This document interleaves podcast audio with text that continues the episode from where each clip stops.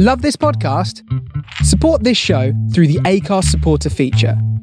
It's up to you how much you give and there's no regular commitment. Just hit the link in the show description to support now.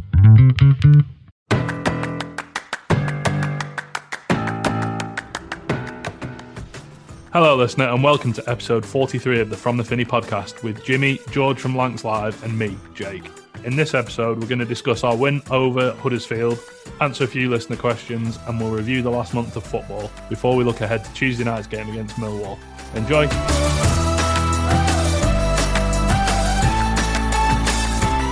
How are we, boys? Are we good? Decent. Always better after a win, mate. It is. So, it absolutely is. I slept well last night. Felt content, finally. It's been driving me mad this month, though. We've been playing all right, and then just not getting a result. And then last night, I felt, everything came together.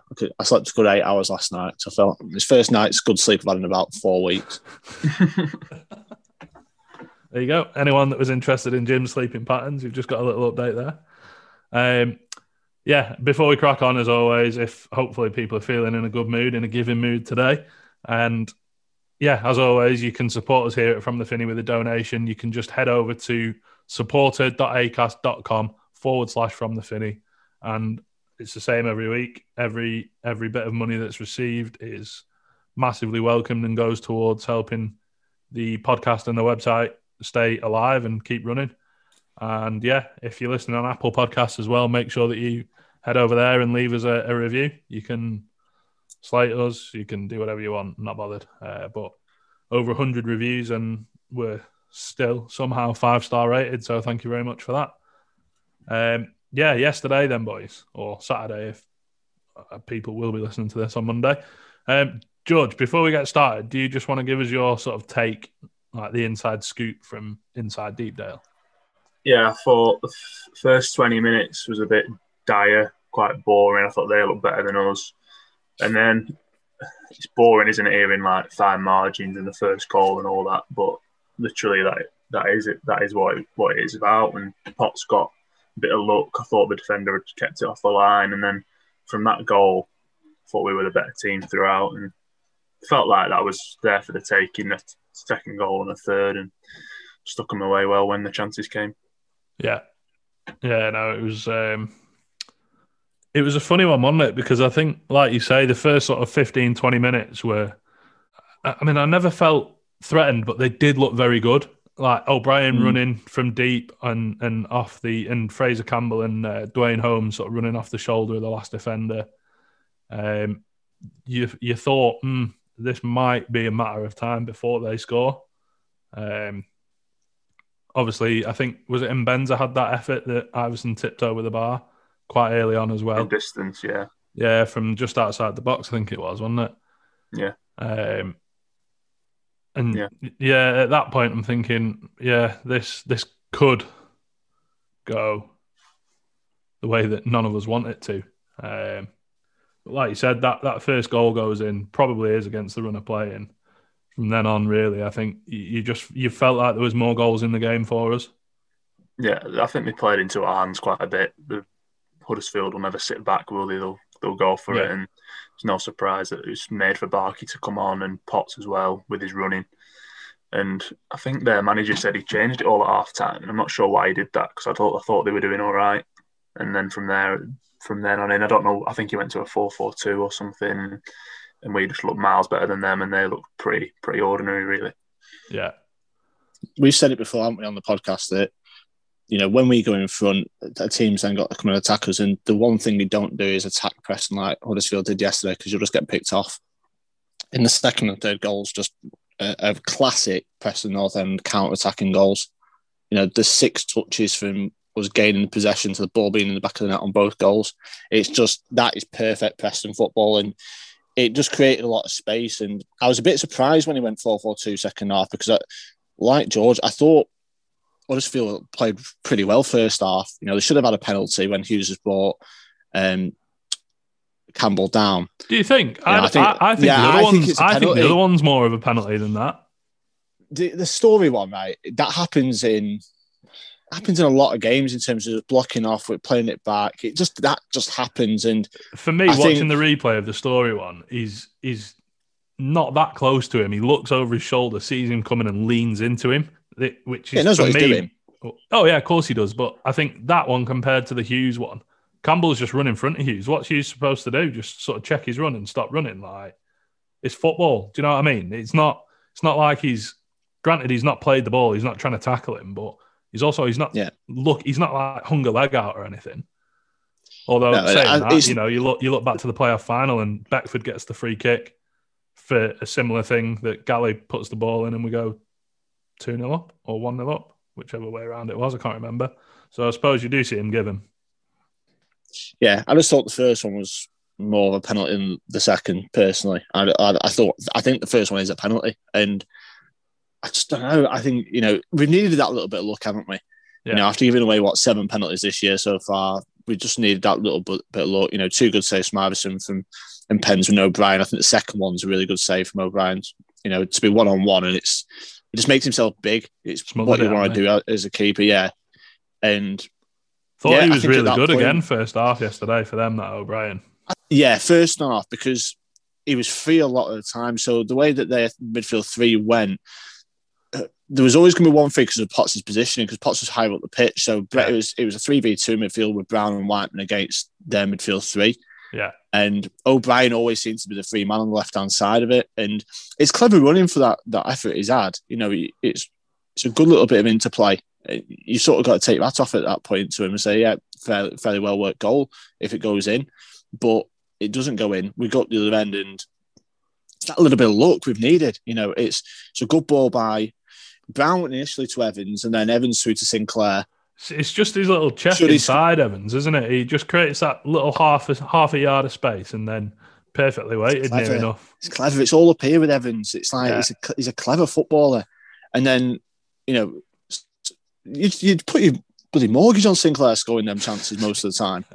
Because I thought he could have taken it on just a second earlier. Yeah, before he had the shot. But Potts deserves that bit of luck because the criticism he's getting online has been an absolute joke. And, his work rate, his endeavour yesterday, his all-round game yesterday were good. There was that moment in the first half when he's run back probably, 60, 70 yards to tackle the lad after losing the ball on the edge of their 18. And he was quick. What more do you want? Yeah. It was it Mbenza again? I think it was possibly, yeah. I forgot who it was, but it's like fair play to it, lad, because he's proved a lot of people wrong yesterday. Because that's the performance he can do, and people say, it's a one-off. It's not a one-off. The guy came to the club for £1.5 million. We don't spunk £1.5 million in a player unless they've got a bit of quality about them. Yeah. So, but yeah, I thought first half, to go in ahead was important, but then second half perfect for us. Let them come on to us because they came on to us in numbers as well. And then it's just like those 2 goals are class. So happy, very happy yesterday. Yeah. No, that, like you said, the second one, I don't even think at the time I realised just how good it was in terms of like pass, goal. Well, the only person that's took more than one touch is Gordon. So yeah, I think it's Mbenza that's lost it. Inside, hasn't he? Yeah, and Penza's lost it. Gordon's took 3 touches and passed 2 touches, passed to Brown. First time pass out to Potts. First time ball into Evans, bang. It's pass. It's 3 passes and we've scored. It's perfect Preston football. And the second goal, the third goal, I know it looks brilliant on the eye. 2 outside of the foot passes, you're sort of like that. If you like watching football, pass to the outside of the foot perfect is great. If you try and do it on Moor Park on a Sunday, it's probably going out for throwing in it or something like that. You probably shank it. But Storby with 1 touch, Evans with 2, Barkey with 2, Sinclair with 1, and 6 touches again and balls in back at net. You're just thinking, yeah, that's more like us. Hughes winning the header against Sanogo. I mean, he's not short. He's quite a tall lad, isn't he? But I suppose we've all become accustomed to Andy Hughes winning 9 out of his 10 aerial battles, no matter who he's against. But yeah, that third goal, it's Such a class. I just don't have the superlatives to describe it. It was like the one at Bournemouth, weren't it? It was exactly the same, pretty much. Yeah. I think that were four touches, weren't it? That were four touches, Bournemouth, and then 6 yesterday. It's like, it's perfect precedent. That's what happens when teams come on to us, though, like in that sort of, in those numbers, and you've got the players now to really pick them off. You know, putting Barkey on. You know, Gordon played all right. He was probably a little bit quieter yesterday than he was against QPR, but still had his moments. Just like, didn't he? Yeah, but Barkey needed that because his confidence has looked shot for probably a couple of months now. But it's a great ball in. It's perfect for Sinclair. Sinclair didn't even have to. You don't have to change his stride or anything. What a finish! Just straight onto it. Good player though, isn't he? Yeah. And I thought it was nice to see Sinclair sort of turn around and look back at Barkey and sort of, you would presume, put all that sort of praise back on Tom and sort of try and, I don't know what people call it, hyping up or whatever, but I think he said that's what I'm talking about or something. Yeah. I was trying to read his words and sort of lips on the clip they put out before. I couldn't tell exactly what it was, but something along them lines, I think. Yeah, it looked it, didn't it? Quality assist. Yeah. Yeah, very good. Couldn't fault any of them yesterday. I thought the back four did well. I thought Sepp did really well again. Gets forward, he gets forward really well for a centre-half. He's class, isn't he? He looks a class act. Everything he does. Yeah. Just got a bit of grace about him. Looks like you can tell he's a Premier League player. Well, young Premier League player. And obviously him being at the club, him playing at right back has obviously freed Brown up to come into the midfield, and we all know what Alan's quality is in the centre of the pitch. Yeah, definitely. Yeah, I think I just written a piece this morning. If you told North End fans before the start of the season that'd be the back four, now probably a few people that have fainted. Like an 19-year-old from Liverpool at right backs, Jordan Storby and Hughes at centre back, who played at Wickham and were terrible, and now they look like a real sort of established partnership. And then Greg, who's not played in like 2 years, but credit to him, 2 clean sheets in 2 games. No, every credit. I had this question further on, but I'll ask it now, seeing as we're talking about it. But this one's from Timothy Lee on Twitter, and he's asked, is Andrew Hughes a long-term centre-back option? I was thinking about this yesterday. If you were to list Hughes' strengths, they'd all be defensive things, wouldn't they? And if you were to list his weaknesses, probably his attacking play. So I don't see really any reason other than the fact he's not played there before that much, why he can't be a centre-back. Just on that, I think Scott said on Wednesday night, correct me if I'm wrong here, Jimmy, but I'm sure he said that he's played against Andy Hughes when he's played at centre-back for Peterborough and whoever else in like League One and League Two, and that he'd played there quite often and quite regularly. So even though we might not see him as a centre-back, it might not be a position that's all too alien to him. Physically, he's a centre-half, and in terms of stature, you know, how good he is in the air.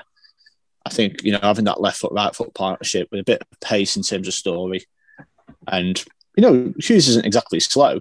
No, he's not. He's not a crook, is he, to quote a former host?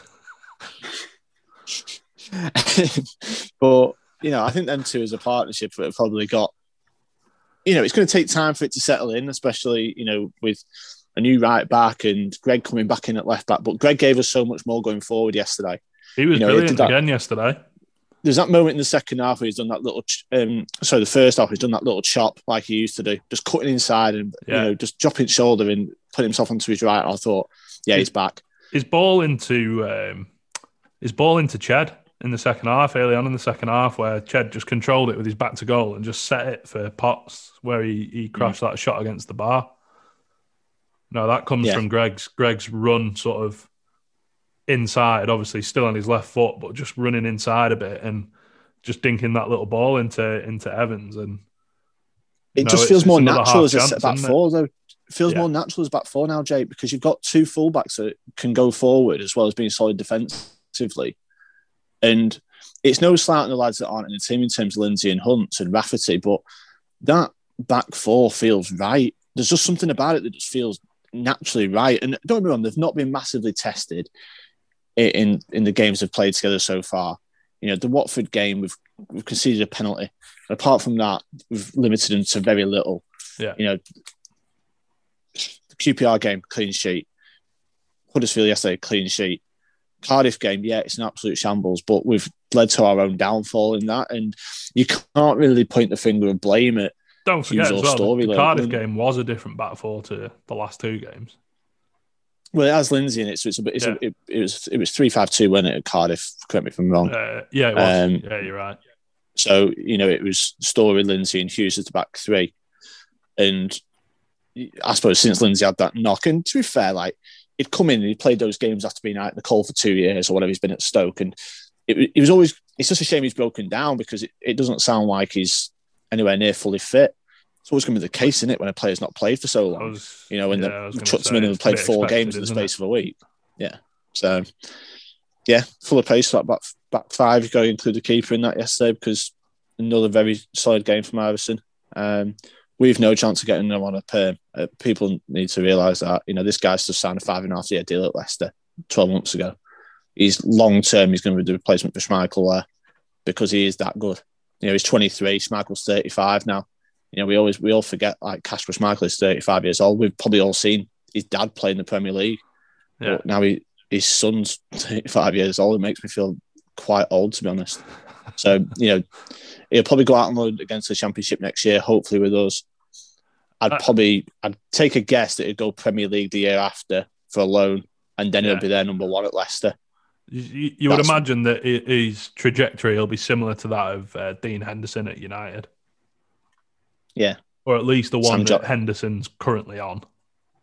Yeah, Sam Johnston. Yeah. You know, Jordan Pickford. Players that have played in the EFL and then gone on to have be established number ones in the Premier League. So that's my personal perspective on it. I just find out, you know, Brentford had $3 million turned down from him in the summer. You know, Brentford don't sign duck eggs very often. No, exactly. So, or want to sign them. Another question then, this one's from James Butcher on Twitter. I've reworded it slightly, but the point's still the same. He's said, we're not getting relegated this season and we're not getting promoted either. What are the aims for the rest of the season? Alex is ours, politics aside, he's going nowhere. What do you want to see him serve us up for the rest of this season? More of the same from yesterday, really. I think that's the only answer, isn't it? Encouraging performances, something to build on, something to sort of work on in the summer. More encouraging signs from the lads on loan and the lads that are on short-term deals. And just take momentum into the summer ahead of big year. Win as many games as possible, score some goals. Don't be worrying about the bottom end of the table. I think what you said yesterday was really telling for me in terms of not having to look over the shoulder. Yeah, that's honesty from the manager that I don't tend to see that often in terms of him being that open. In terms of, like, it might have been a little bit of a concern in the back of his mind, especially going into these next five fixtures. I think what we need to do is just pick up as many points, try and improve on last season if we can. You know, I think we're going to be 5 or 6 points short potentially, but you know, we're 13th in the league. We've not done badly in the past 6 games. You know, I know the results probably haven't gone for us, you know, especially when you look at, like, the Rotherham defeat and the Watford defeat. We probably didn't deserve to lose either of those games. You know, we win those 2 games and we've got an extra 6 points on the board. And, you know, you start thinking, no, could be on it, yeah? You know, 49 points, 3 points off the playoffs if we win those 2 games. It's like, frightening, isn't it? But that's the Championship this season. And I think what I'd want to see is just a bit more the same from these past 2 games. You know, it doesn't seem as fussed on the opposition these past 2 games. I think the Cardiff game has probably been a real wake-up call for the squad in general in terms of, like, you've got to cut out these individual errors. And because that's what's cost us this season. You know, go back to September and October and look how many individual errors we've made. Well, we cost us the games. We spoke about it regularly, didn't we, early on in the season? I think there was a period where, and it's probably the reason why he's not been in the team much until recently, where Jordan Storby was sort of costing us goals just from individual mistakes. I'll come on to Storby again in a bit because he's definitely worth the talking point, but full credit to the lad. You know, in these sort of 5 games, he's come back in from the call after 3 months off pretty much. You know, he hadn't played since, I think, it was Watford away before... Yeah. Coming back in when he played at Rovers, and you know, 2 wins, 2 clean sheets, in that time, in the 5 games. Yeah, just a couple of defeats in there as well. But I think he just seems right. You know, he seems like he can play in the back three, he can play the right-hand side of the back three, he can play in the middle of the two. That's sort of what we need. And full credit to him because he's cut out the mistakes. Yeah, he's cut out the mistakes, though, Jake. He's not made, you know, look at those 5 games. You know, and touchwood, like, he carries on this form because he hasn't made he's not put a foot wrong in those 5 games for me. So, you know, long may it continue. Yeah. And I think the other thing as well that's a big tick for him, like you said earlier, is he's got a bit of pace about him. You know, he's no slouch, is he? All the raw tools, as the manager always says. Yeah. Just, best thing I thought he did yesterday was put one in Rosehead at Finney. Just literally booted it into the stands. Didn't take any risk. He doesn't need to because he's got everything to be a top defender at this level. We've seen he can do it. And now is the time he's got to take that next step, and he can't be going backwards from now. He needs to be the sort of main centre half. Yeah. There's one when he put it in the Invincibles as well. It'd been second half. You know, there's a bouncing ball. You know, he's won the first header, and then it's right on the touchline. And instead of trying to knock it down the line, he's just put it into near enough where I sit. You know, but that's perfect because it just kills the game down. You know, let them set up for throwing, get your shape back in, and gives us a breather, doesn't it? Yeah, I think 12 months ago they tried to play it down the line, or if we're chasing the game, then you sort of trying to take a risk at that point. But you know, no risk approach yesterday from John, so it was good to see. Yeah, I mean, you look at the run of games we've played that he's played in. He's come back in against Rovers, playing against Adam Armstrong, Watford, playing against João Pedro, Ismail Assar, QPR, Charlie Austin. Yesterday, you know, he's got Fraser Campbell, Isaac and Mbenza, both decent players. Fraser Campbell's been around the block and he's, like you said, Jim, he's not really put a foot wrong and he's coming up against some quality forwards there. Lyndon Dykes is like QPR, mate. Yeah. The big battering ram that he is, and he's dealt with all of them. So, you know, full credit to him. Yeah, fair play to him. Absolutely. Yeah, I think unless you boys have got anything else you want to add for part one, then we can call that a brew break if you want. Good. All good, mate. Cool. Get so I'll see you in part 2, boys. The From the Finney podcast is brought to you in partnership with our title sponsor, Lancs Live. Lancs Live is the most popular news source in the county and is run entirely by a local team who all care dearly about the areas in which they live. Onto matters football, specifically Preston North End, and George Hodgson is their man at Deepdale. He's a North End fan, and he asks the questions that the fans want answered. The best thing about Lancs Live is that the news is all free to read, and the best way to keep on top of it all is by downloading the app or signing up to the newsletter. Head on over to lancs.live and sign up today. To stay up to date with all the latest news coming from Deepdale, follow their dedicated Twitter account, @PNE Live. And now, back to the podcast.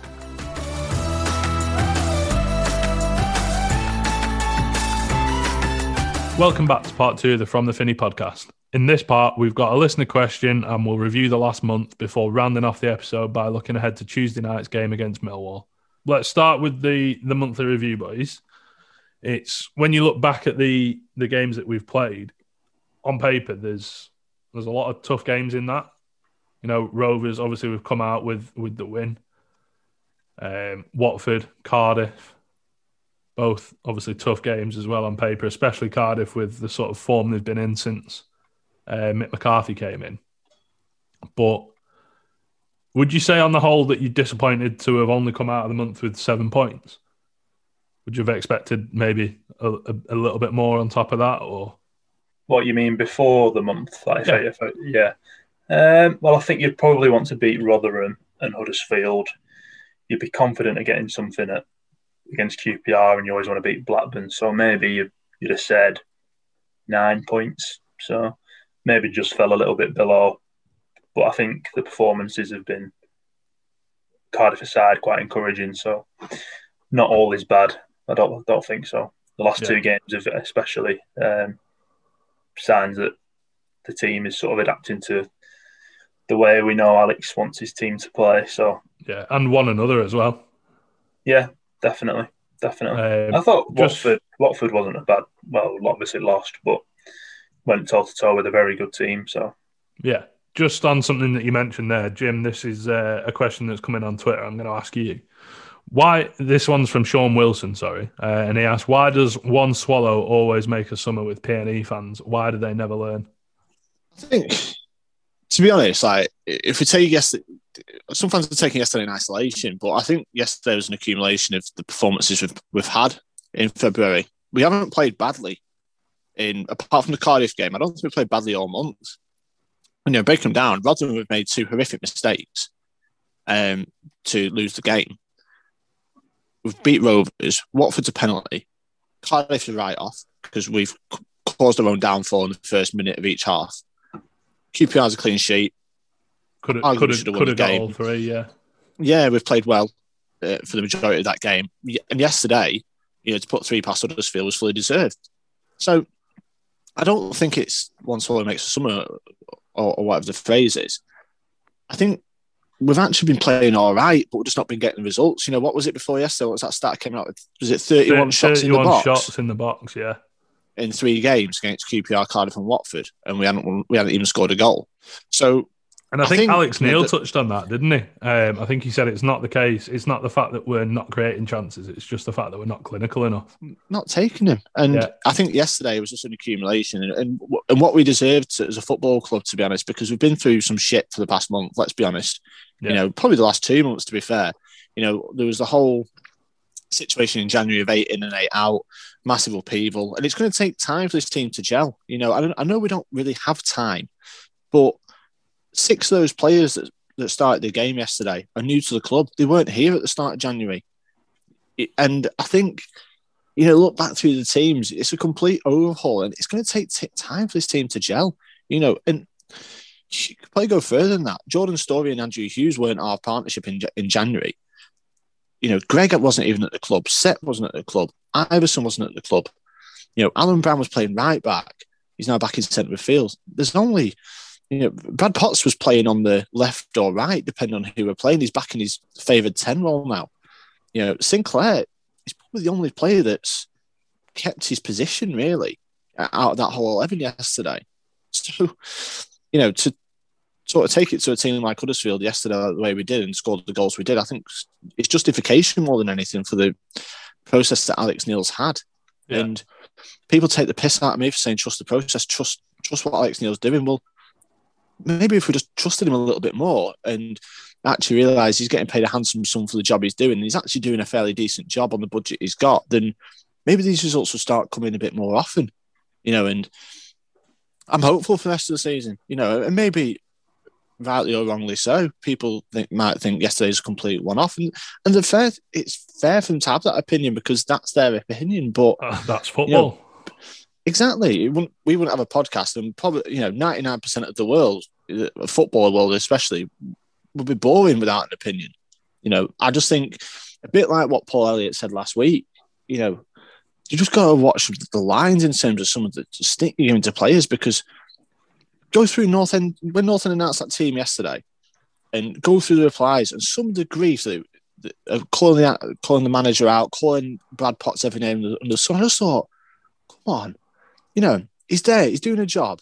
And yesterday, they've done the job they're paid to do and they've done it bloody well. Yeah. So, you know, I don't think it's a one-off. I hope to God it's not a one-off because I look at the next 4 fixtures in March that we've got coming up and you'd sort of want to take a similar points tally that we took in February and we just keep plodding on. Let's just get to the summer and we can all have 3 months off apart from you, Jake, who's decided you want to start interviewing every man in, you know, in the universe and trying to get divorced very quickly. But my plan with that, in fairness, was to actually record them before the summer so I can schedule them to go live during the summer and not have to worry about it.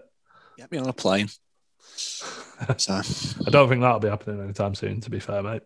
Regardless of what the government say. But anyway, just... on something that I meant to bring up in the first half, I think you touched on his performance yesterday, but Greg Cunningham has sort of made me eat my words a little bit because I don't think I was massively sold on him coming in terms of his injury record. He's not played a lot of football.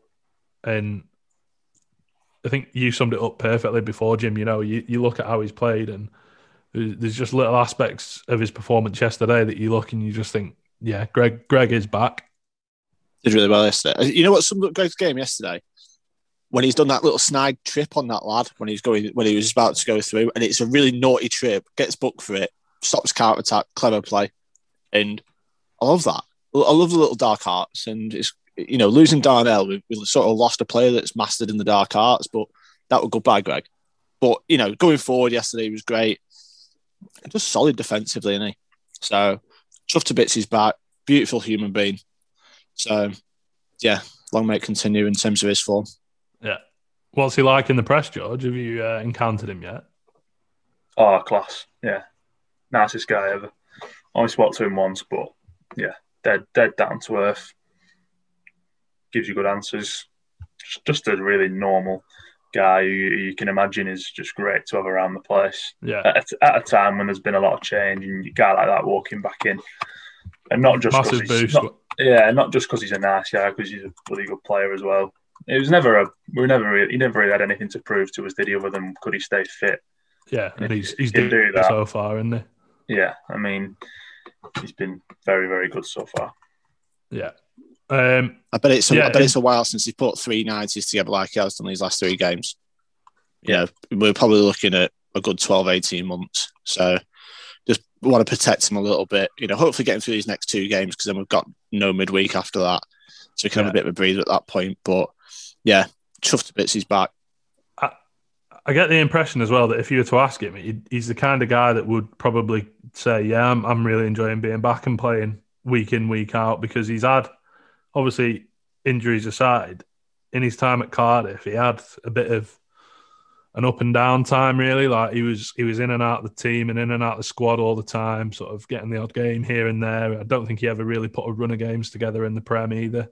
So I bet, you know, he's probably buzzing at the fact that he's getting to play regularly. Definitely, at a club that he knows as well. Yeah, yeah, he got his Premier League chance, deserved it, and it never really worked out, which is a shame because. Probably wasn't many better left-backs in the league than him at that time. Mm. But sometimes clubs just don't work for people, and coming back here looks like a sort of rejuvenated character, doesn't he? Yeah, absolutely. Let's start this monthly review section off then with your games of the month. Jim, I'll start with you. Yesterday. I enjoyed Rovers, don't get me wrong, but I think yesterday showed what Preston North End is all about as a football club, and how good we can be when we want to be. And don't be wrong, you got to look at the opposition and the fact that they've come on to us, and that opens up the game for us perfectly. But that was more like the North End that we all know under Alex Neil yesterday. And yeah, I enjoyed it. Enjoyed it a lot. Had my neighbours banging on the wall at one point when the third went in because I was making a lot of noise. So yeah, chuffed. Probably go Rovers just for who it was against. We owed them one from earlier in the season, and yeah, really enjoyed that. But yes, yesterday was probably more significant in terms of what it means and what it's done for the club as a whole, really.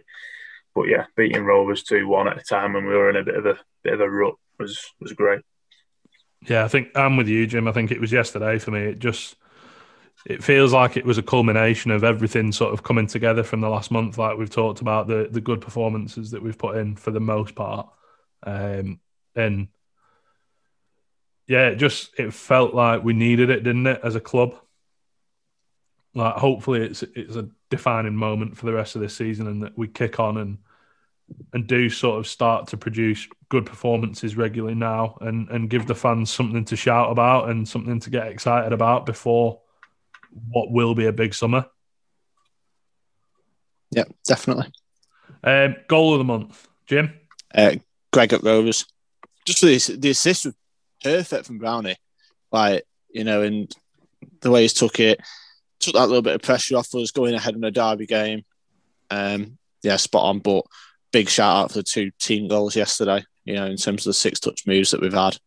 Love watching both of them.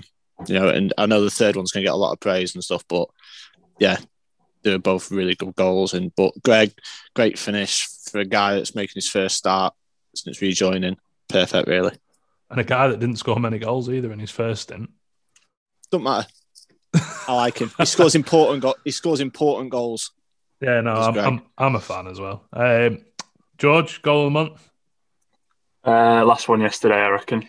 Just great technique from Greg, but we watched that goal over and over yesterday. The last one, it was exactly... You'd never get bored of it, would you? No. Quality from... Yeah, from I'm the same. And I think it was the cherry on top of a very, very good day as well. Yeah. Peter enjoyed that one yesterday, by the way. Oh, did he? Yeah, big celebration. Yeah, player of the month. So, notable shout-outs for Greg and for Ched Evans, which I think one of you two might go with, but I'm going to give it to Jordan Storby. Come in, out of the cold, 5 games, 2 clean sheets, 2 wins in that time, playing well, proved me wrong massively, cut out his individual errors. Yeah, like the player. You were quite, not critical, but... I was very critical. No, I was critical. Yeah, because it was a massive concern to me, because I thought the lad needs game time, and he needs, because he's what, 22, I think he's 23 now, and he needs game time. It's time that he wants to start kicking on, isn't it, really? Absolutely, and I think these 5 games and have proved that he's still got it in his locker. You know, he's, and like we said before, he's got all the attributes you'd want in a centre-half, and it's good that he's putting a bit of a run together with games and looks the part. So, yeah, I'm pleased for him more than anything, because we know he can do it, and he probably knows he can do it himself. And the manager does. I'm just chuffed that he stepped it on, and yeah, he looks like the player he was when he was partnering Ben Davis in that little bit of a run. I think it was 2017-18 or 18-19 season when like we put a good run of games together, and he was playing well at that point as well. So, yeah. Long may it continue, but massive shout out for Ched. Superb again yesterday. His hold up plays, link up plays, goal. I don't think we touched on that enough in the first half, to be honest with you, because he was outstanding yesterday. He gave Keogh and Sarah right game. And to be fair, when they brought on Richard Stearman, I thought, are you having a laugh? It's like you're just asking for trouble here. Why are you bringing on a pub player? Because. Oh, he's crap. He's awful. But it's like, you're just asking for trouble. Like, against Ched Evans, against someone who just likes to kick people, is just like, yeah, perfect. So, just on that, that's just reminded me. What happened with Anthony Gordon? I saw some people saying he got punched or something, and obviously Ched got involved in the aftermath. I think, did he end up getting booked? I didn't see that. They both got booked. Him and, is it Pippa? Pippa, yeah. Yeah. So then Gordon got took off, I think, straight after. Yeah, I saw people saying that he got punched in the face or something, but I didn't really see much myself. No. Oh, fair enough. Lively again yesterday, Gordon. Probably not as lively as he was against QPR, but still, like, when he gets on the ball, you get excited, don't you? He creates things, doesn't he? We've not had a player like him since McGeady. When literally, as soon as he gets on the ball, you're thinking, oh, hello. He could do something here, you know, and you start, you sort of lean forward. If you're at the ground, you'd lean forward, wouldn't you? Yeah, like, yeah. He's doing something here. Like you're trying to look around a non-existent corner. Yeah it's like, ooh, exciting. George, player of the month? I'll go for Ched, I think, yeah. Iverson as well, I think, deserves a shout-out. Apart from, I don't think Cardiff was too at blame, really, and I think he's making big saves in pretty much every game. The save for the 3rd goal at Cardiff, by the way, just before they scored, was unbelievable. Yeah, from Kiefer Moore, was it? Yeah, I know it ended up in the net second later, but that was an unbelievable save. But yeah, I'll go for Ched. I think he's blown every expectation completely out of the water. Didn't know much about him. I'm actually wondering why the Championship team hasn't brought him in earlier than this. Don't know if he's only just got to this level, but an absolute sort of maniac up front, honestly, watching him. I think it comes across on the telly, but yeah, some of the kids they brought on yesterday genuinely looked scared of him, like to go in for a tackle. He is absolutely horrible to play against. He gives us everything we've been sort of missing at that top end. It's like watching Garner again, it really is. There's more than that, he's really clever. He set 2 goals up yesterday and scored the other one. You can't really ask for much more than that. And I think, other than Cardiff, where he's up against think Alex Neil said three monster centre-backs, very good in all the other games, and the fact he's not been dropped sort of shows that. Very, very sort of fit as well, you know, physically. He's not played for 5 years and absolutely sort of ripped, and he's given the team something they really needed. So, yeah. Yeah, no, I'm going to go with Ched as well. I think in terms of his past and his history, we've all had our say on that and been coming in for not a massive amount of stick, but a bit of stick last night on social media. People are, you licking his arse, blah, blah, blah. And I think we've said what we've had to say, and I know my opinion's not changed on that. However, I've said my piece. I'm not going to keep banging the drum.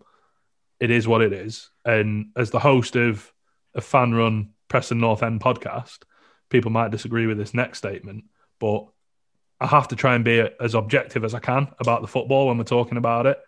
And you'd be hard-pushed to find anyone that would disagree with the fact that Ched has been playing out of his skin recently. And I think he fully deserves the Player of the Month. Not that we're physically going to give anyone an award, but I think he deserves that recognition. And just because I've had my say on his past doesn't mean to say that I can't objectively judge a player on the football pitch, and that's what I'm doing. And he thoroughly deserves it. Like you said, George, he's a maniac on the pitch.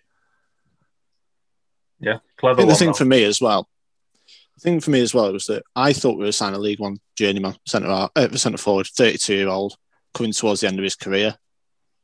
It's far from it, is he? He's energetic.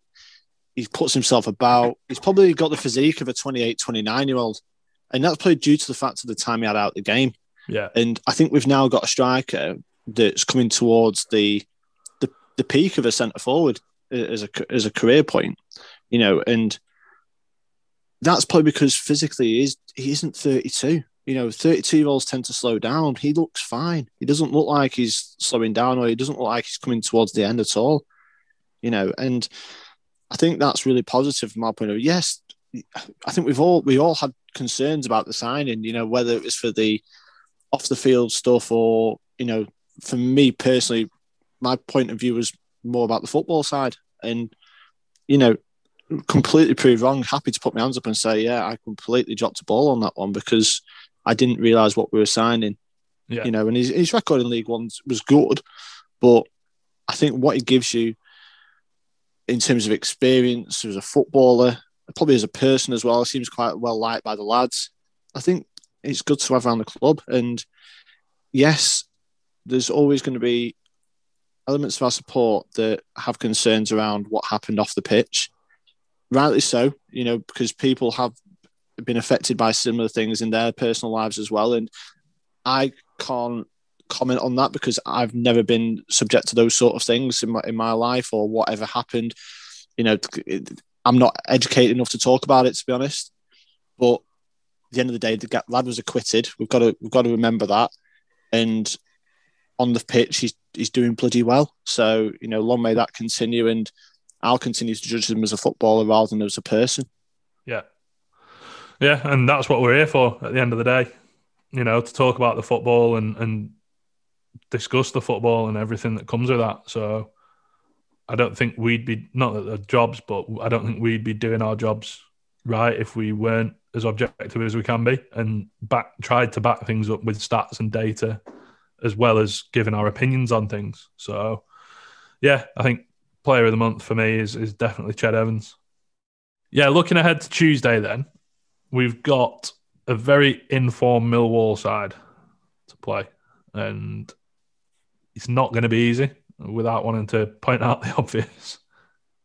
Mate, I didn't realise how informed they were. No, I didn't. Until I looked at the results and stuff. I know they've been beat yesterday, but that's their first defeat. Well, they've had one defeat in 10 games, and that was yesterday. Yeah. I was like, only lost 3 to see that. From 13 in the league in this calendar year. Yeah, well, last 10 games, they've won 4, drawn 5, lost 1, 5 clean sheets. You know, they've only scored 12 goals in the 10 games, but they've only conceded 6. So, you know, a typical Millwall, like tough to beat, tough to break down, 3 at the back under Gary Rabbit. quite consistent with the team lineup as well. Hutchinson and Bulikowski, the keeper, have played every minute of every game so far. Same points as us. You know, we're separated by goal difference. So there's not a lot in it for me. You know, I think you keep your Jed Wallace quiet, who's got 7 goals this season, then you give yourself every opportunity to win the game. Obviously, they've been beat by probably the informed team in the league yesterday in terms of Barnsley. Yeah. But, you know, a good midfield. Ryan Woods is a player I really like. 2 good wing backs as well, Malone and is it Romeo, the other lad. So I think we're in for a tough game. I would snap your hand off at a point right now. But I hope to God we take the game to him, because I remember going there a couple of years ago when we went 3-0 up, like, and we blew them away that first half. Probably about 2 years ago this week, actually. It's around about this time. And we just went there and just blitzed them. And, it, you know, we were on it that day. I think we then went there the first game of the next season and we were shite. So it's just one of those. It swings and roundabouts, isn't it? Yeah, no, it definitely is. Are you travelling down, George? Yeah, gonna try the trains again. You sound delighted about that. No, I've never been to the Den, so I'm quite looking forward to that. It's quite a classic ground, isn't it? But yeah, I think it'll be a tough game. Millwall are rarely well beaten or rarely sort of thump teams, so it's always going to be a close one.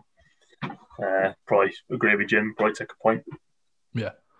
Yeah, no, definitely. Stay down there, George.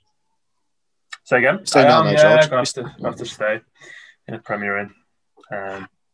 Get back early next day. It'll be a couple of long days for you. Well, it will. Not to worry. Get on the old Pendolino, mate. At least it's quick. At least it's not a massive trek, is it, really? You're in London in a couple of hours, and it's fairly straightforward to get to from London Bridge. I love Millwall away. It's probably one of my favourite away games in the calendar year when we can go to games. Yeah. It's a good drink. It's always a lively game.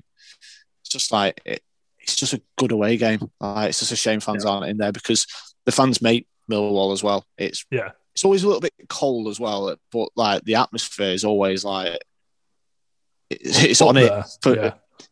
From all three sides of the ground as well. Like, you know you're in a battle when you go to Millwall, because and when they're not on it either, the fans turn quite quickly. So it's one of those, really. You know, long may August come round so quickly, and then we can get back in grounds, because I can't wait. It's games like Millwall away that I think I look forward to anyway, because, you know, it's a good day out in London. It's a good drink on the train, and never done a London away day yet. You've never lived. That's why, Jacob. You've never lived. Cheers, Jim. It's all right, mate. Oh, I can't, with Borough Market, it's like Millwall's it's a good mooch. That's the thing. Millwall's probably up there in terms of my favourites. I'll put it at the top of my away day list for next season. Then it should be. In fact, you can show me a good day out, Jim. Yeah, we'll move on from that. Silence. Would you look at many, if any, changes for Tuesday? Or obviously for a lot, it's going to be fourth game in just over or just under a week when it'll be last play, Wednesday. So, yeah, would you look at making any changes, or sort of try and keep as consistent a side as you can? Angie on Twitter actually asks, does Liam Lindsay come back in if he's fit? I think it comes down to how he sort of, if he wants to focus on them or focus on us. She could go all guns blazing and play Gordon and Sinclair again and really sort of go for it, Vandenberg at right back, or you could go into your shell a bit and maybe wing backs. I think they play wing backs today. Not too sure. Yeah. So yeah, might be a case of resting Lindsay up and getting him ready for this one, because they're probably gonna pump balls into our box all game, aren't they? So they've got height, haven't they, all over the pitch? Got Jake Cooper and Hutchinson that are both units. Well, Malumbi will be desperate to play, but I'm not sure I can see that. Given how good the midfield's been. Yeah. I was talking to someone last night who said, do you think Malumbi should be starting a bit more? And I said, well, based off the last 2 games, where does he fit in? Yeah, yeah. I thought he might rest Shed yesterday just for rotation, because Reece did well against Huddersfield in the reverse game, but yeah, you can't. I don't think you can leave him out at the minute, and he'll be absolutely perfect for Millwall away, Shed. Oh, yeah. Yeah. The thing is, with Millwall, they play 2 tens behind either Bennett or the big fella. Is it Matt Smith? Yeah. Yeah. So tactically, he'll probably go with the same. I think he'll go.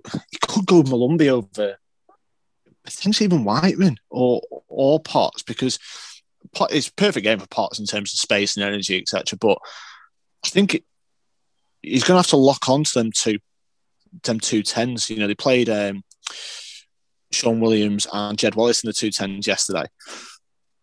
But it just, I don't know. Do you go for sort of the usual shape and attack the game? I hope he does.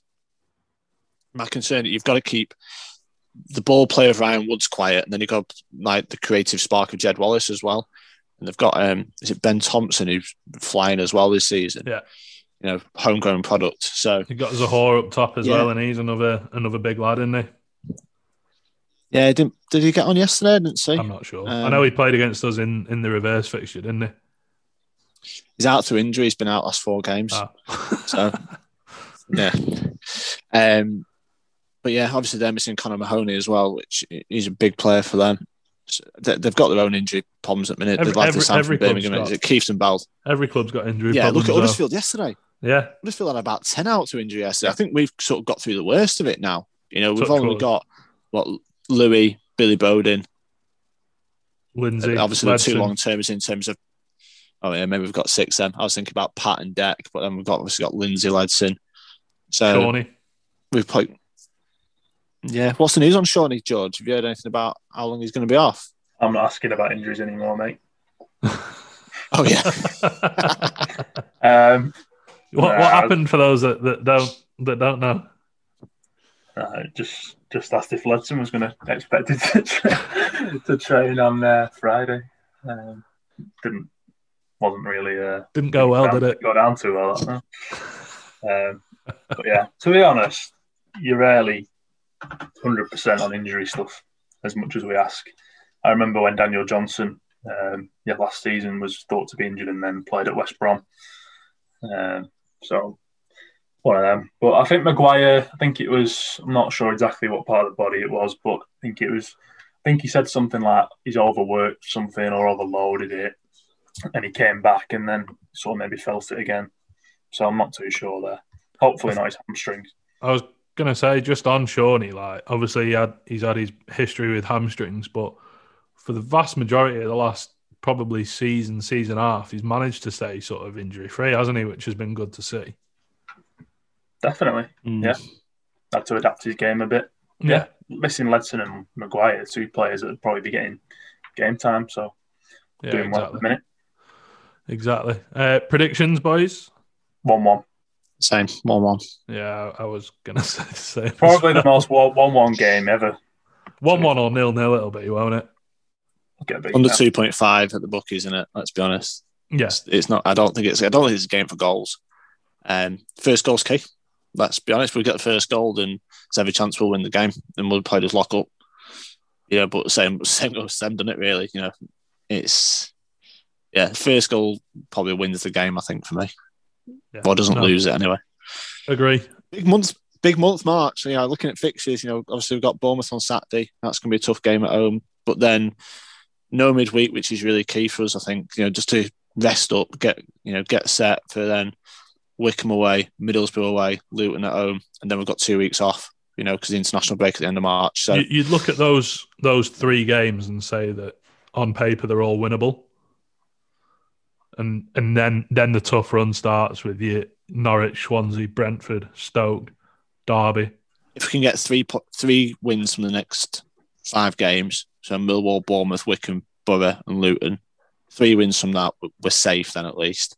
Yeah. You know, because that'll put us on mid-50s in terms of points, I think. Yeah. 51 maybe. And I think then we're sort of safe. 52 it'll put us on with 10 games to go. So, yeah, I think that'll be enough. because we'll pick up points in the last 10 games, so we don't have to look over our shoulder then. We can just try and improve on last season, which was, what, 66? Yeah, cool. Fingers crossed. Cheers, boys. Unless you've got anything else you want to add, then we can wrap that up. All good. Cool. Nice one. And thank you, listener, for listening to episode 43 of the From the Finney podcast. As I said at the start, you can support From the Finney by going to supporter.acast.com/From the Finney. And if you aren't already, go and give us a follow on Twitter as well.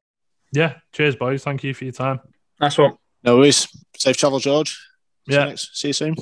Yeah, see you in a few more weeks. And Jim, see you on. I'm not saying it because you gave me a load of stick last time, but... yeah, see you Tuesday night. Yeah, see you in a bit, boys. All right, North End fans, The Juice here. You're listening to From the Finney. This is our brand new single, Tell Me Tina. Hope you enjoy it.